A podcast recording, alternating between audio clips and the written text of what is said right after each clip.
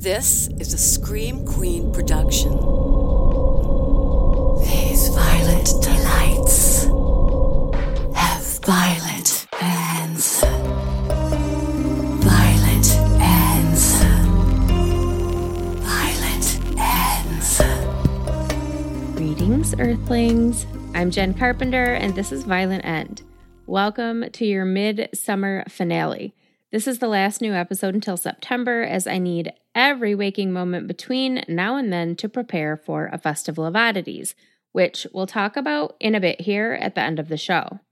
Like the majority of this season's episodes so far, this case was not on my radar at all. I had never heard of this case until this past 4th of July. So I know people like to go to the lake and here and there and all over the place for the 4th. Not me, not this year. I wanted to do nothing more than spend the whole day cuddling with my cute little dogs on the couch, falling in and out of naps as I watched Murder Show. And I was off to a like I was off to a solid start.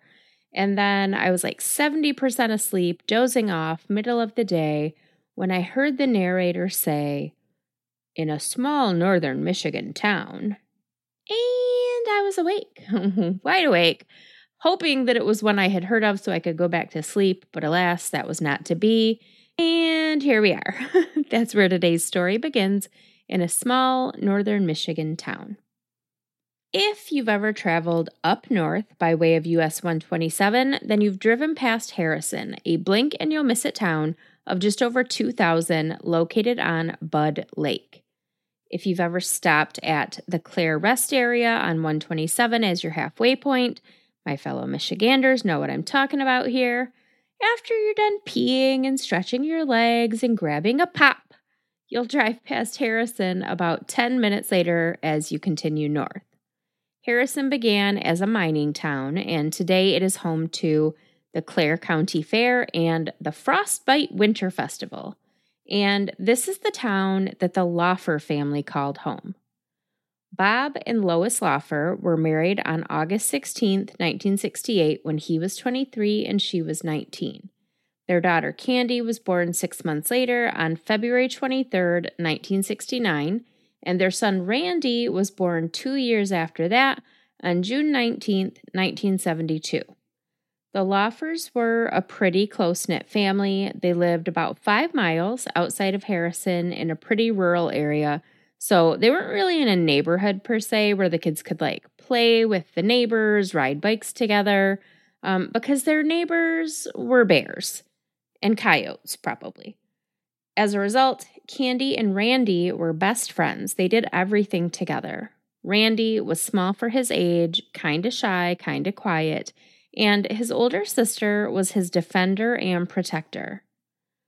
Bob was a Vietnam War vet and an active member of his local VFW post. Lois was a stay at home mom. The entire family enjoyed camping and fishing and exploring the great outdoors together. Just truly like your quintessential family from rural northern Michigan.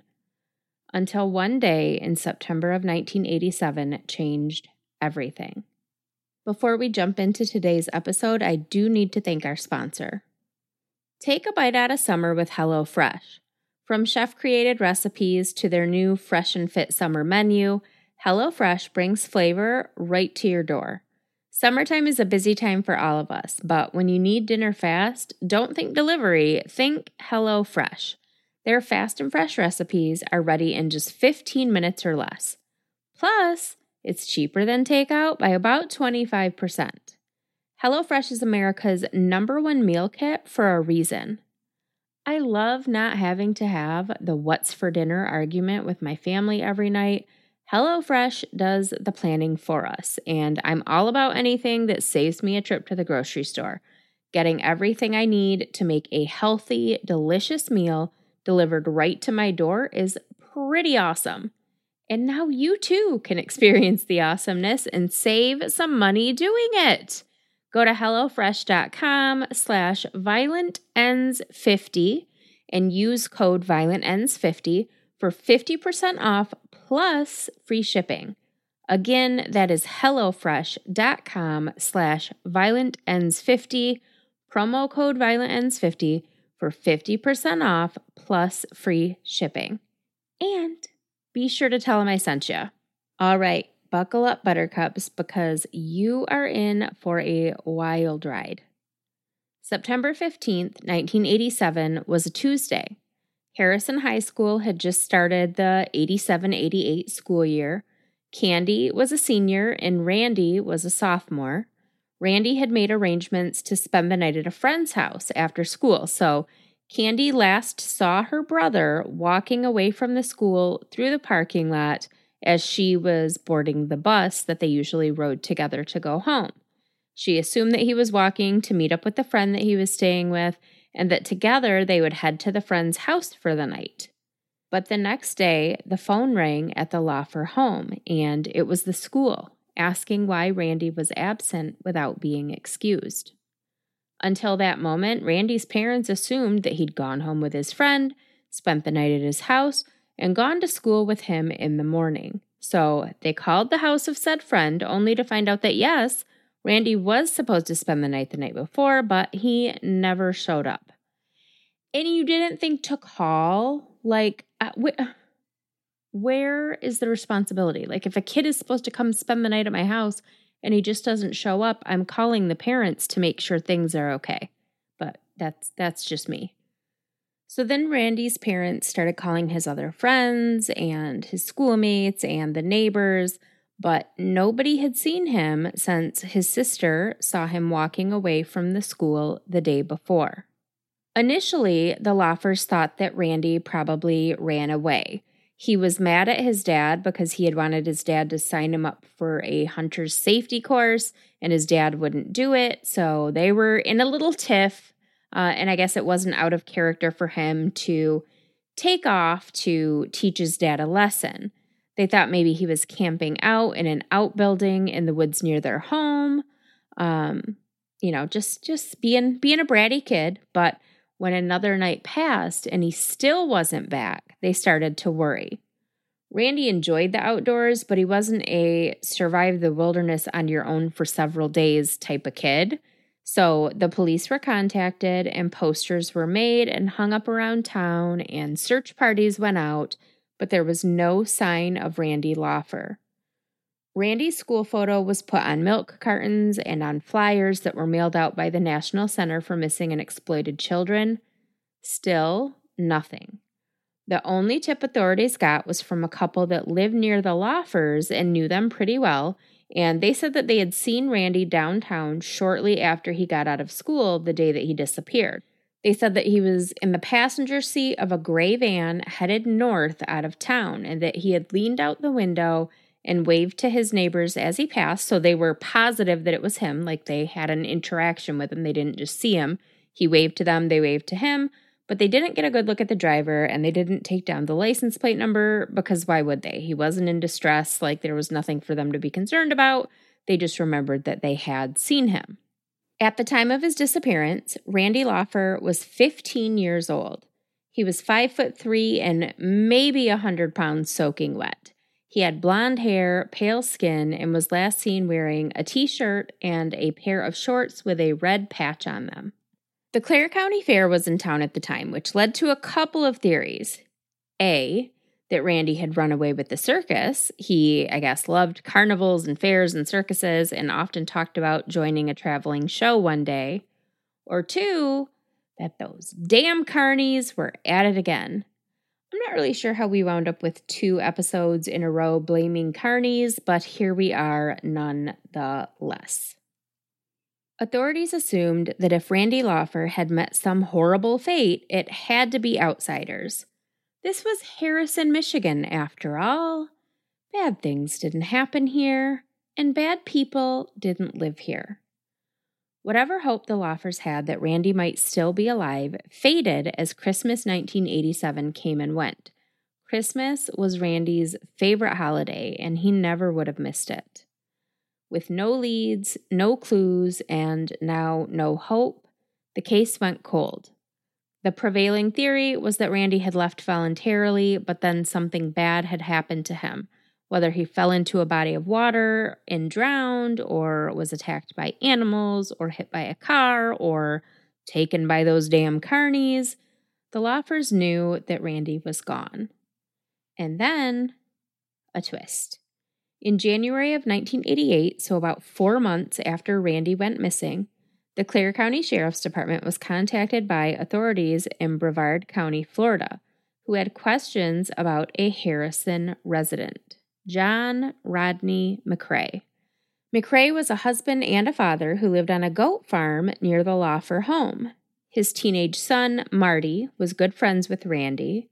Marty was active in Boy Scouts and 4 H, and his dad was very involved in both organizations. John and his wife Barbara liked to dress up like clowns for events, and they enjoyed entertaining the little ones. Uh, the entire McRae family had assisted in the searches for Randy in the early days of his disappearance. Their land had actually been part of the search area simply because it was so close to the Laufers' property. So, like, what could authorities in Florida possibly want with good old John McRae? As it turned out, they just wanted to check in on their prime suspect in the unsolved disappearances of three young Florida boys several years earlier. And the Clare County Sheriff's Department was like, uh, what? Brevard County continued, you know, I mean, we're sure he's already on your radar and everything, as he was convicted of violently murdering a young boy in Michigan years and years ago.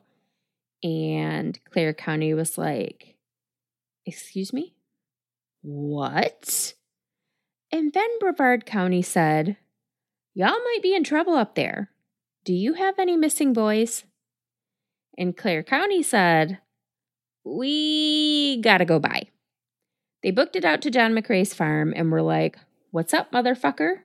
We know who you are. We know what you've done. Where the fuck is Randy Laufer, you low rate John Wayne Gacy wannabe? Unsurprisingly, McRae was uncooperative and he refused to answer any of their questions. So, authorities left and they came back with a search warrant for the property. But when they returned, the McRaes were long gone. According to their landlord, Vicki Hudson, who also lived on the property, John had purchased a set of tires from her one afternoon, saying he would pay her later, and then the following morning, the whole family was just gone. They'd left their black lab tied to a tree with a note on his collar asking Vicky to take good care of him. So Clare County searched the property with cadaver dogs and probes, but they found nothing. Inside the McRae's trash trailer, they found no evidence of a crime. But the trailer itself was a crime. It was completely trashed. They were letting their goats live in their trailer with them, which is disgusting because goats poop literally constantly, like nonstop. That's so nasty. They did find one interesting thing though. Inside a closet, there were three missing child posters, one for each of the three missing boys from Florida. And with that, the picture of what must have happened to Randy Laufer became a lot clearer, and the hunt for a serial killer was on. But who was this monster who'd been hiding in plain sight all along? John Rodney McRae was born on November 20th, 1934, in Belleville, Michigan, a Detroit suburb with about 4,000 residents, so another pretty small town. He was the oldest child of John Sr. and Josephine McRae, and he had just one sibling, a younger sister. The McRaes were known to be good, law abiding citizens. I didn't find anything that said what John Sr. did for a living, but Josephine was a kindergarten teacher.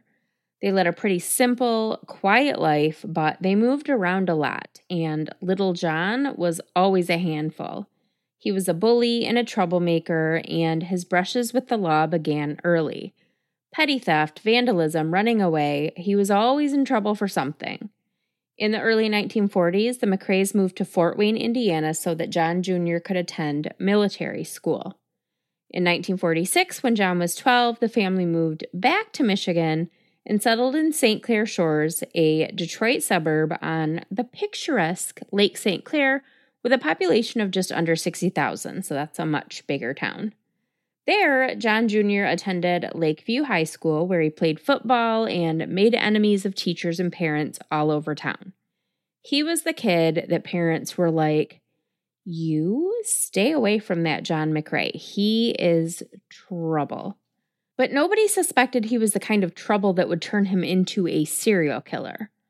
Although they fucking should have, because as a kid, he killed and dissected a neighbor's pet dog and began molesting children that were significantly younger than him, both boys and girls.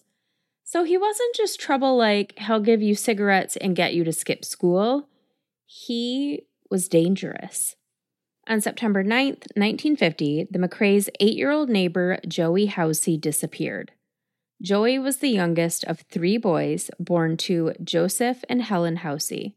His brother Jim was 17 and Don was 13, so Joey was the baby, baby of the family. And he was described as a happy boy and an avid Cub Scout who loved adventuring and exploring. As was the way of the 1950s, Joey was out and about in the neighborhood the day that he went missing, doing his thing, playing all by himself, but he knew that he had to be home in time for supper. He also knew that he wasn't allowed to go to the Jefferson Beach amusement park, which was in the neighborhood, by himself, but several neighbors reported seeing him there that day. When Joey didn't return for supper, his parents and brothers set out to look for him. When hours passed and they couldn't find him, they contacted police. Joey's dad was a high ranking official in the UAW, which was, and is, huge in the Detroit area, so the case was taken seriously right from jump. Police, the UAW, and the Housey's neighbors scoured the neighborhood and the surrounding areas around the clock. This search party included the McRaes. Mrs. McRae had been Joey's kindergarten teacher, after all. Two frantic weeks went by before Joey's body was found. On September 23, 1950, searchers were canvassing an area known as Martin's Drain, just a few blocks from the Housey home, and basically across the street from where the McRae family lived, when a volunteer sat down on a concrete slab in the woods. It had been raining, so the ground was all muddy and squishy, and as the volunteer sat down, the concrete slab slid from the muddy mound that it was like sitting on top of and the mud shifted, revealing a small, decomposing human hand wearing a silver Cub Scout ring. 17 year old Jim, who was part of the search party in the woods, had the unenviable task of returning home to tell his parents that little Joey was dead. His throat had been slashed, his genitals and other parts of his body mutilated, and there were signs of a sexual assault. The St. Clair Shores community was stunned who could possibly be capable of such evil towards a little boy? The answer was another little boy. Well, not little, but still a kid. Through questioning, authorities learned that John McRae, the 15 year old town troublemaker, had a sharp razor for model airplane building that was the same kind of blade that they believed had been used to kill Joey Housey. When authorities asked to examine the blade, they found traces of blood on it. They planned to bring John in for questioning on September 30th, 1950, a week after Joey's body was found, but things took a really weird turn before that could happen. On that Friday, September 29th, John confided in his father that he had had a dream that he killed Joey. His father's reaction was to take him out to the lake and tell him to swim to Canada. For reference, Canada really was not that far at all. The US Canada border cuts directly through the middle of Lake St. Clair. So his dad told him to swim to Canada if he was guilty, and John got in the water and started swimming. But Lake St. Clair is like 25 miles across, and before long, John got tired. So he turned back. His father had already left, probably assuming that his kid was going to drown. Um, and he stole a speedboat that was docked near the home and he didn't swim to Canada, but he made his way to his uncle's house in Ontario just the same. And that's exactly where authorities found him hiding on October 1st. McRae was taken to a jail outside of St. Clair Shores. The community was so outraged, authorities were not confident in their ability to keep him safe if they took him back into town. During questioning, he admitted to killing Joey Housey, but he was fuzzy on the details. He said that he saw Joey hanging out at Jefferson Beach. He offered to take him on a little adventure. Then he drove with him to Martin's Drain, where he blacked out. He admitted to slashing Joey's throat with his model airplane razor, but said that he did not remember sexually assaulting him or mutilating him, and that he didn't believe he was capable of doing something like that. Authorities disagreed. Because of the heinous nature of the crime, the 15 year old was tried as an adult for first degree murder. He was found guilty and sentenced to life in prison without the possibility of parole. The judge stood before Joey Housey's family and he promised them that Joey's killer would die in prison. And he did, but not in the way that the judge intended. I bet that you will never, ever guess where John McRae was sent to serve out his sentence. If I've said it once, I've said it a thousand times. All roads lead to Ionia. He spent over 20 years there, but by the 1970s, times were a changin'. I joke about Ionia, but John McRae, a very dangerous man, was there with a lot of other very dangerous men that we've talked about before, including Donald O'Brien, who murdered little Ronna Ray Cipher in Grand Ledge, and Keith Hamilton and Billy Bargy, who murdered my dad's friend Stan Casey in Lansing. So, in the episode in which we talked about Ronna Ray Cipher and Stan Casey, we talked about how and why these dangerous men were allowed to walk free to kill again. By 1970, doctors, lawyers, and civil rights activists were gaining traction in their argument that asylums, which Ionia was an asylum, were meant to be treatment facilities. They weren't just for locking people up and throwing away the key. Although, in the examples I just gave, they fucking should have done that. The either provide them with proper treatment for their mental health issues or let them go. This is inhumane movement was successful. And in 1970, they started letting them go. Billy Bargy was the first. He was released in May of 1970 when he was 39. He went on to murder a boy in Lansing and attack multiple boys in Colorado before he was rearrested and sent to prison for life. John McRae, 38, was released in February of 1972. He'd been at the Ionia Asylum for 21 years at that point, and he was considered a model inmate. He'd gone through multiple sex offender rehabilitation programs. He'd become a skilled mechanic and had never exhibited any violent tendencies. He'd even been made a trustee, which we've talked about too many times as well. He was regularly allowed to leave the asylum in a company vehicle and run errands for them and then come back, like completely unsupervised.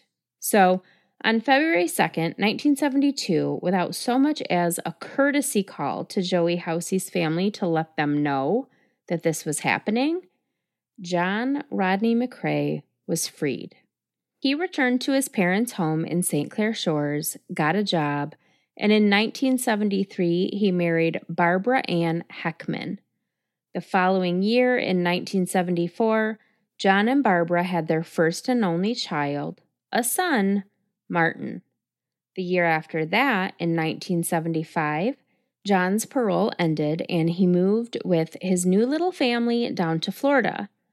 The McRaes settled in Brevard County, which is right on the ocean, kind of right in the middle of the state. Think like the Cocoa Beach area. There, he got a job as a guard at a juvenile detention facility. How? Just how? The how remains a point of contention to this day. According to officials, McRae used fake documents to conceal his criminal record in order to get the job. But according to McRae, the job was part of an inmate rehabilitation program and they knew all about his background when they hired him. However, it happened, a violent child murderer and sexual abuser wound up responsible for the care of troubled youth. From 1976 to 1980, John McRae worked at the Brevard Correctional Institution in Sharps. I think it's Sharps. It's S H A R P E S. I guess it could be like Sharpay, Sharpez. We're just going to call it Sharps, uh, where he lived in a trailer on the grounds. During that time, three young boys from the area disappeared, all with connections to McRae. The first was Keith Fleming. Keith was born on September 18th, 1963, and he was your typical Florida surfer boy. He had shiny, shoulder length blonde hair and a deep tan from countless hours at the beach. His pictures reminded me so much. I cannot remember what movie it was, like a movie from the 90s, maybe even the 80s, where there was a young girl who had this huge crush on this super cute, like blonde haired, blue eyed boy. Oh, God.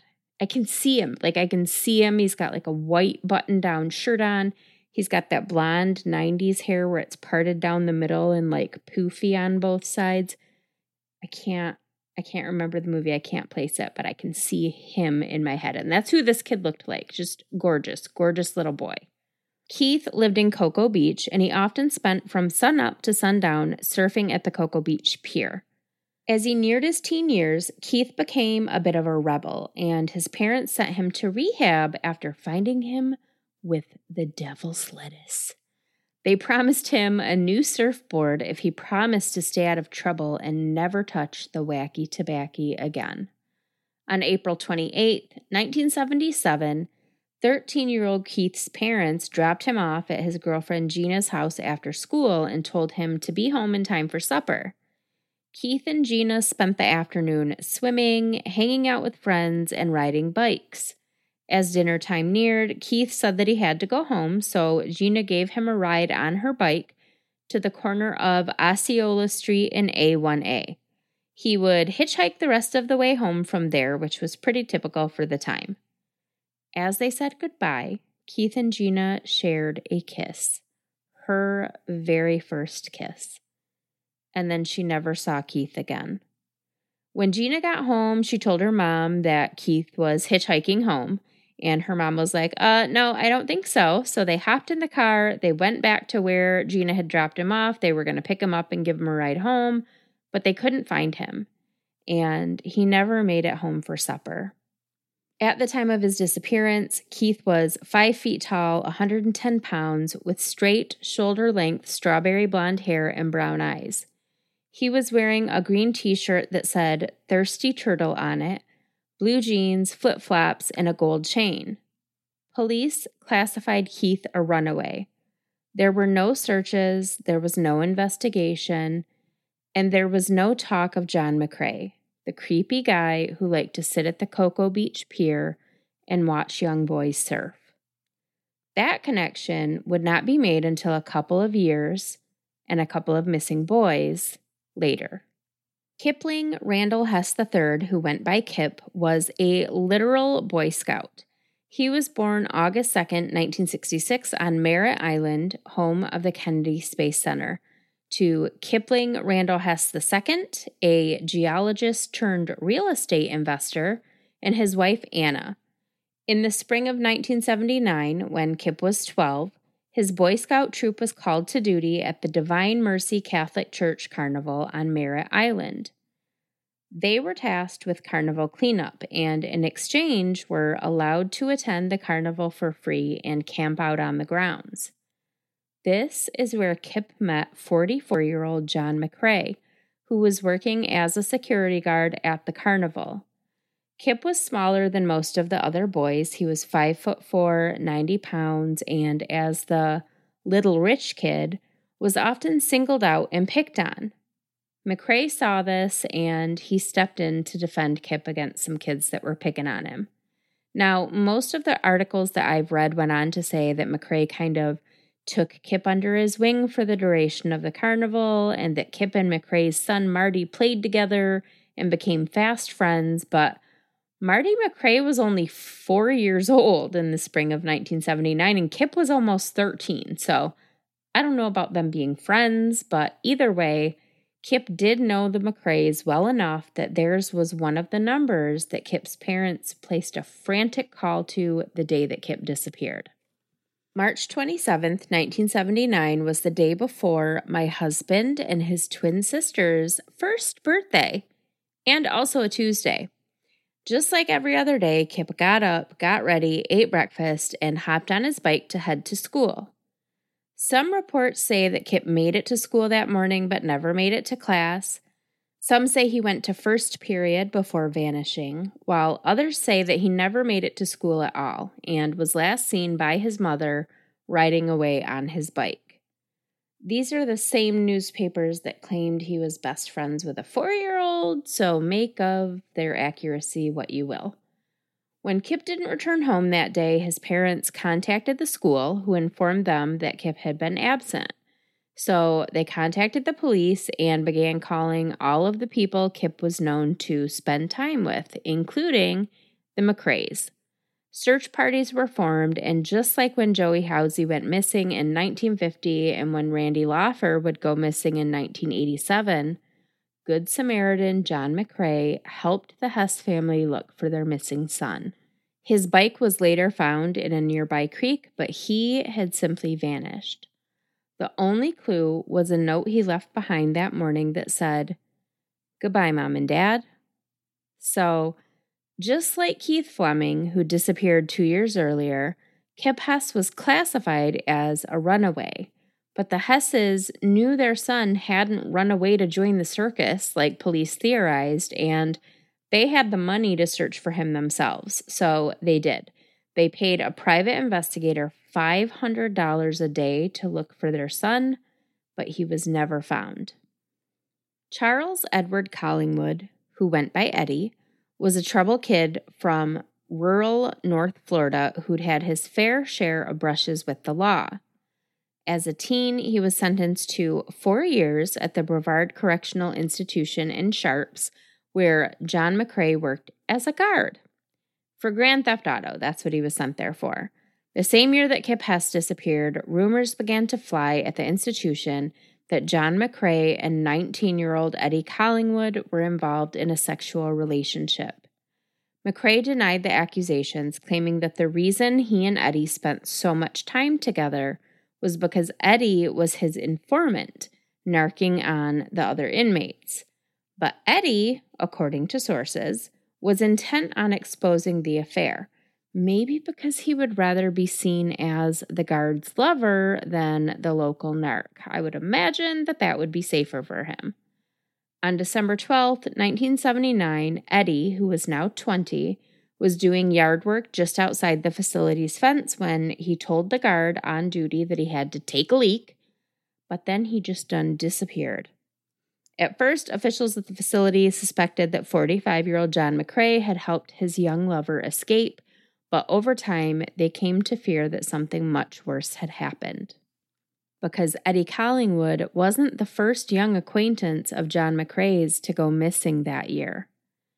Kip Hess's parents had mentioned McRae to police as someone they should question about their son's disappearance, and they didn't really have a reason other than an unsettling feeling about the man who liked to hang around young boys and dress up as a clown. At the time, that wasn't enough to consider him a suspect. But now, and with a young man he'd been having an affair with also missing, once they started looking into his past, they easily discovered the secret that he'd been hiding that he had already killed a young boy once. With this information, they put together a profile. John McRae preyed on young boys who were small in stature, often bullied or loners, and who had reason to trust him. He was the son of Joey Housey's kindergarten teacher, the security guard at Kip Hess's church carnival, the guard at Eddie Collingwood's prison, and the old dude who hung around the Cocoa Beach Pier with Keith Fleming and his friends. In January of 1980, McRae was forced to resign from his job at the detention center as authorities investigated the claims made against him about his inappropriate relationship with Eddie Collingwood. When he was questioned about the disappearances of Eddie, Kip, and Keith, he promptly fled the Sunshine State. When authorities were cleaning out his locker, they found one of Kip Hess's missing posters taped inside. Not much is known about where the McRaes went for the first few years after they left Florida, which is terrifying, but in 1984 they returned to Michigan. Before we get into what happened once they came home, though, I do want to thank today's other sponsor. If you love true crime podcasts, and I know you do, I want to tell you about True Crime Obsessed. Each week on True Crime Obsessed, hosts Patrick and Jillian tell a fascinating true crime story by recapping a popular documentary based on the case. Their storytelling is detailed and suspenseful, but also entertaining and funny. A listener review put it best by saying, These two strike the perfect balance between humor and thriller.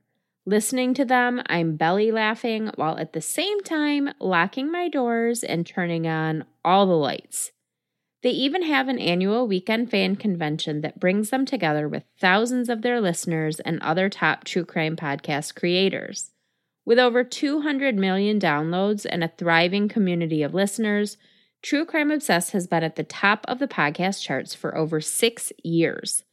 They have over 30,000 five star reviews on Apple Podcasts, and their live shows sell out theaters all over the US and internationally. If you've never checked them out, now is the time to join their community. They promise that they aren't a cult, but they are going to be your new podcast besties. So if you're looking for a new true crime obsession, follow True Crime Obsessed wherever you get your podcasts. There are over 300 episodes waiting for you to check out right now, covering everything from serial killers to notorious murders to the cases you haven't yet heard about but won't be able to forget. That's True Crime Obsessed wherever you're listening right now. All right, back to today's nightmare. So now it's 1984, and the McRaes are kind of sort of on the run from Florida authorities. They've rented a section of Vicki Hudson's sprawling property in Clare County, just south of the small town of Harrison. They're living in a small trailer that they put up on blocks and raising Angora goats in a ramshackle collection of outbuildings. Their trailer is a trash pit. They're keeping goats inside with them. They've got kittens being born in drawers, a lot of living creatures in just a very small, confined space. Just really, really gross and unsanitary. They're active in Boy Scouts and the 4 H. John and his wife are still cosplaying as clowns. In the fall of 1987, John was 53, his son Marty was 13, and I have no idea how old Barbara was, but she was completely disabled and unable to work by this point, so John was taking care of her. His son Marty's closest friends, who also happened to be their closest neighbors, were Randy Laufer and Mike Heinzelman. Mike's father was a volunteer auxiliary deputy, which basically means a volunteer police officer, which I did not know was a thing, but apparently it is. The three boys spent a ton of time together, usually at the McRae property, which is gross, but also makes sense because there was like no adult supervision happening, right? John would take all three boys to 4 H events and on Boy Scout outings. Listen, when we're working and trying to maintain a household and we have kids involved in all of the extracurriculars, it's always a relief when there's like that one parent who's always willing to do the work, right? Oh, I'll take them to this thing, that thing, all of the things. But but let's um if John McRae is teaching us anything today, it's that we should just mayhaps give a bit more thought as to why certain people are always wanting to take our kids places and be around them because the good folks of Harrison were entrusting the safety of their children to a convicted child murderer and molester who was the prime suspect in the cases of three missing boys, and they had no idea. Even the authorities had no idea. Until they got that phone call from Brevard County in January of 1988, four months after Randy Laufer disappeared and that blew their small town up like a bomb.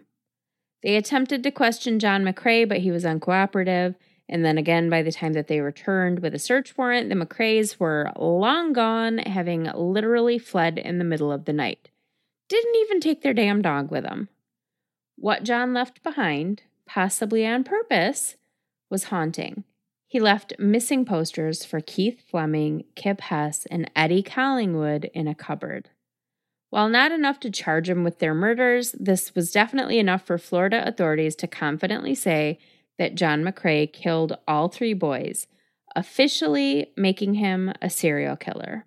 Michigan authorities tracked the McRaes down to Mesa, Arizona. They asked Mesa PD to keep an eye on them until they could get there to question John, and Mesa PD informed them that the McRaes were in the possession of a gray van that matched the description of the one Randy Laufer was seen in the day he disappeared.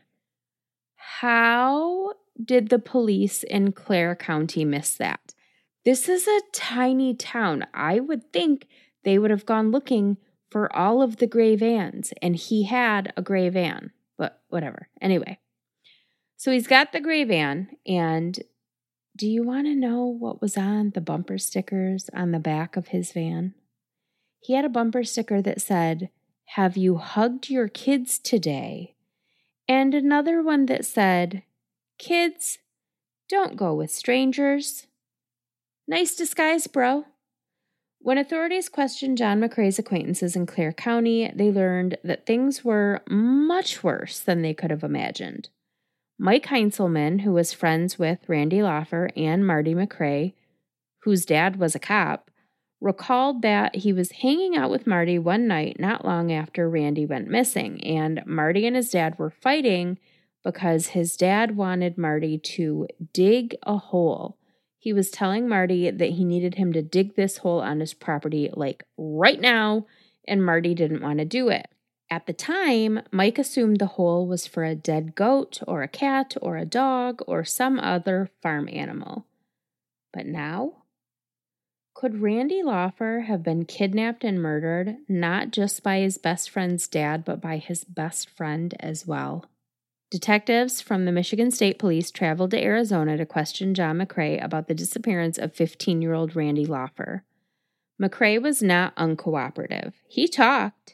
He was smug, in fact. At one point, he literally said to detectives, I was convicted the first time because they found the body. Do you think that I'd ever let that happen again? If you don't have a body, you don't have me. You, mm. This is where like jailhouse accidents come in, right?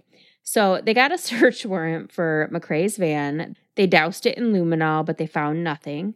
They used cadaver dogs and ground probes and sonar to search his property in Michigan over and over and over. Nothing. So they had to return to Michigan with nothing, except for the knowledge that Randy Laufer had not run away to join the circus. He'd been murdered by the town clown. Now let's ride the karma train 10 years into the future. It's fall 1997. I've just started my senior year of high school. The Spice Girls and Biggie Smalls are topping the charts. Titanic is about to secure its chokehold on movie theaters around the world. And Vicki Hudson has had it with former tenant John McRae's shit. When he fled the property he rented from her in the middle of the night almost 10 years earlier, he left a mess behind, literally and figuratively. She'd long since had his junky trailer removed, but the blocks that it once sat on were still there and they were causing her problems. Her horses kept knocking into them and tripping over them, requiring medical care. So one fall afternoon, she told her hired hand, Clinton Goodnow, to dig a big hole where the McRae trailer used to be, push the cement blocks into it, and cover them up. So Clinton rode the backhoe out to the old McRae site, scooped up a big pile of dirt, and fell right into a goddamn nightmare. As he pulled the first scoop of dirt up out of the ground, he was confronted by the past in the most literal way. A human skull stared back at him from the bucket of dirt as clearly as if someone had placed it there for him to find. He went and got Vicky, who stared at the skull for a few seconds before saying, Well, let's just go on and tell the sheriff. I don't I don't know why I just did a country accent. This is northern Michigan. But if you've ever been to those really little towns in northern Michigan, they do kind of feel like the South. Even before they arrived on scene, the sheriff's department knew that Randy Laufer had been found. They were able to locate about 60% of a human skeleton, including clothing. There was a pair of socks tied with a rope. Inside the socks were foot bones, and there was a pair of boys' shorts with a red patch on the front, the same shorts that Randy was wearing the day he went missing. An autopsy determined that Randy had been tortured, bound, stabbed multiple times in the neck, back, and pelvis, likely sexually assaulted, been dismembered before being buried on different parts of the McRae property. Authorities were baffled. How had they missed this? They had scoured the McRae property so many times. Well, as it turns out, goat urine can throw off the scent of a decaying human body. You learn something new every day. Did John McRae know this, or was this just like a happy accident for him? Here's what I know we're now going to be leery of anyone who consistently volunteers to take our kids' places and anyone who owns goats. And if they like to spend time with our kids and have a goat farm, immediately no. red flag alert, call the FBI. After 10 long years of being gaslit by officials who kept telling them that their son ran away to join the circus when they knew he would never do such a thing, the Laufers got their boy back. And unlike the parents of Keith Fleming, Kip Hess, and Eddie Collingwood, they lived to see their son's remains recovered and to see justice served to his killer. Randy was buried at Pleasant Plains Cemetery in Clare County, where his parents and sadly his sister Candy have all since joined him.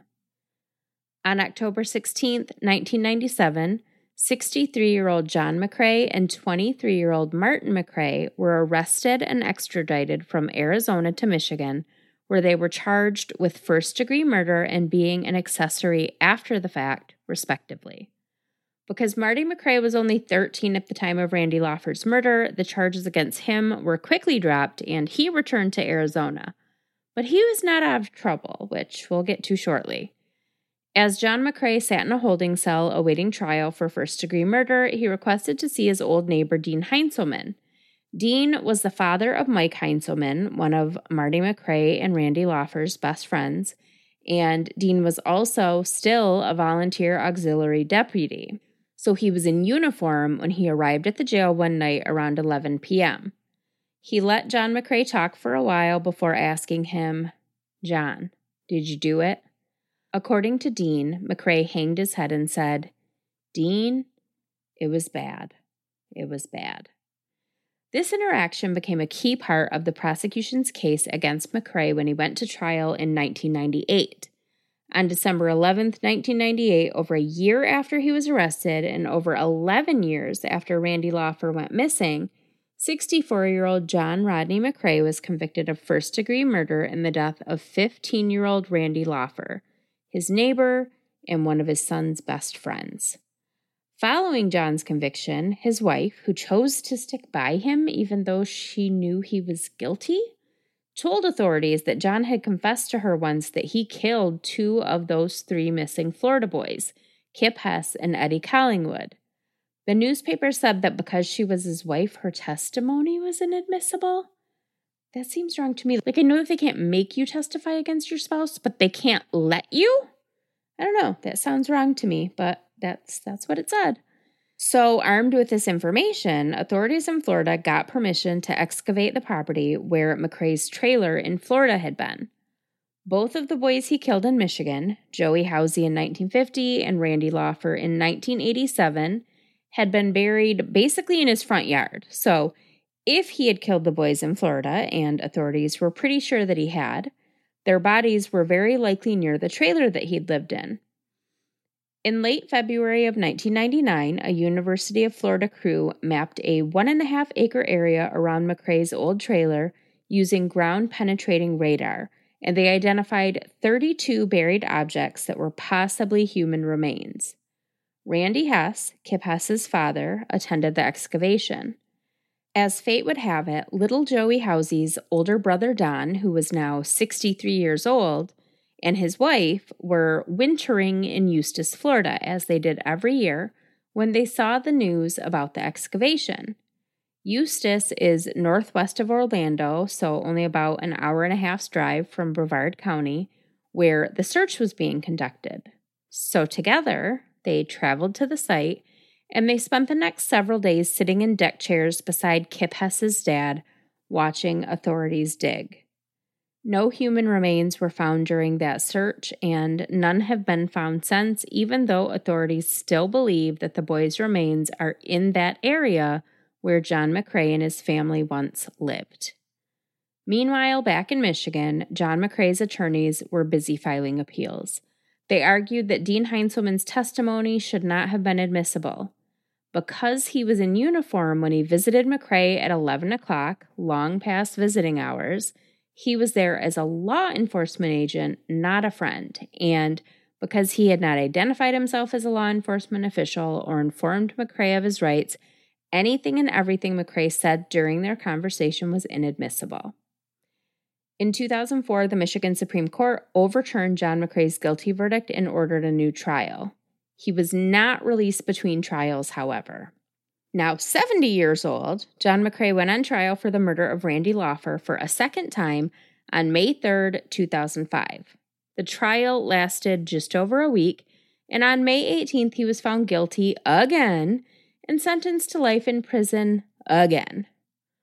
All that trouble just for this asshole to die at Jackson State Prison a month later on June 28, 2005, of natural causes. In 1950, a judge stood before the grieving family of slain Cub Scout Joey Housey and promised them that their son's killer would die in prison. And he did, but not before being freed for 25 years and killing at least four more young, innocent boys. And probably way more than that, let's be honest. This was the 70s and the 80s, golden age of the serial killer. I wish I could tell you that this is the end of our story, but it's not, sadly. While John McRae didn't give much in the way of motive, he did talk about how he'd been badly abused as a child. Whether physically or sexually or both, I'm not sure, that wasn't specified, but the evil apple didn't fall far from the evil tree. On August 15th, 2000, right in between his father's two trials for the murder of his childhood friend Randy Laufer, 26 year old Marty McRae, who, as a 13 year old boy, dug the hole that Randy's dismembered body was buried in and kept his father's awful secret for over a decade, was arrested for child molestation. Marty was married and had his own kids by this point and was living in Reno, Nevada. He took his daughter and a bunch of her friends, a total of six kids under the age of 12, on a four wheeling trip a week earlier, on August 7th, 2000. During the trip, Martin's truck broke down in the mountains, leaving the group stranded.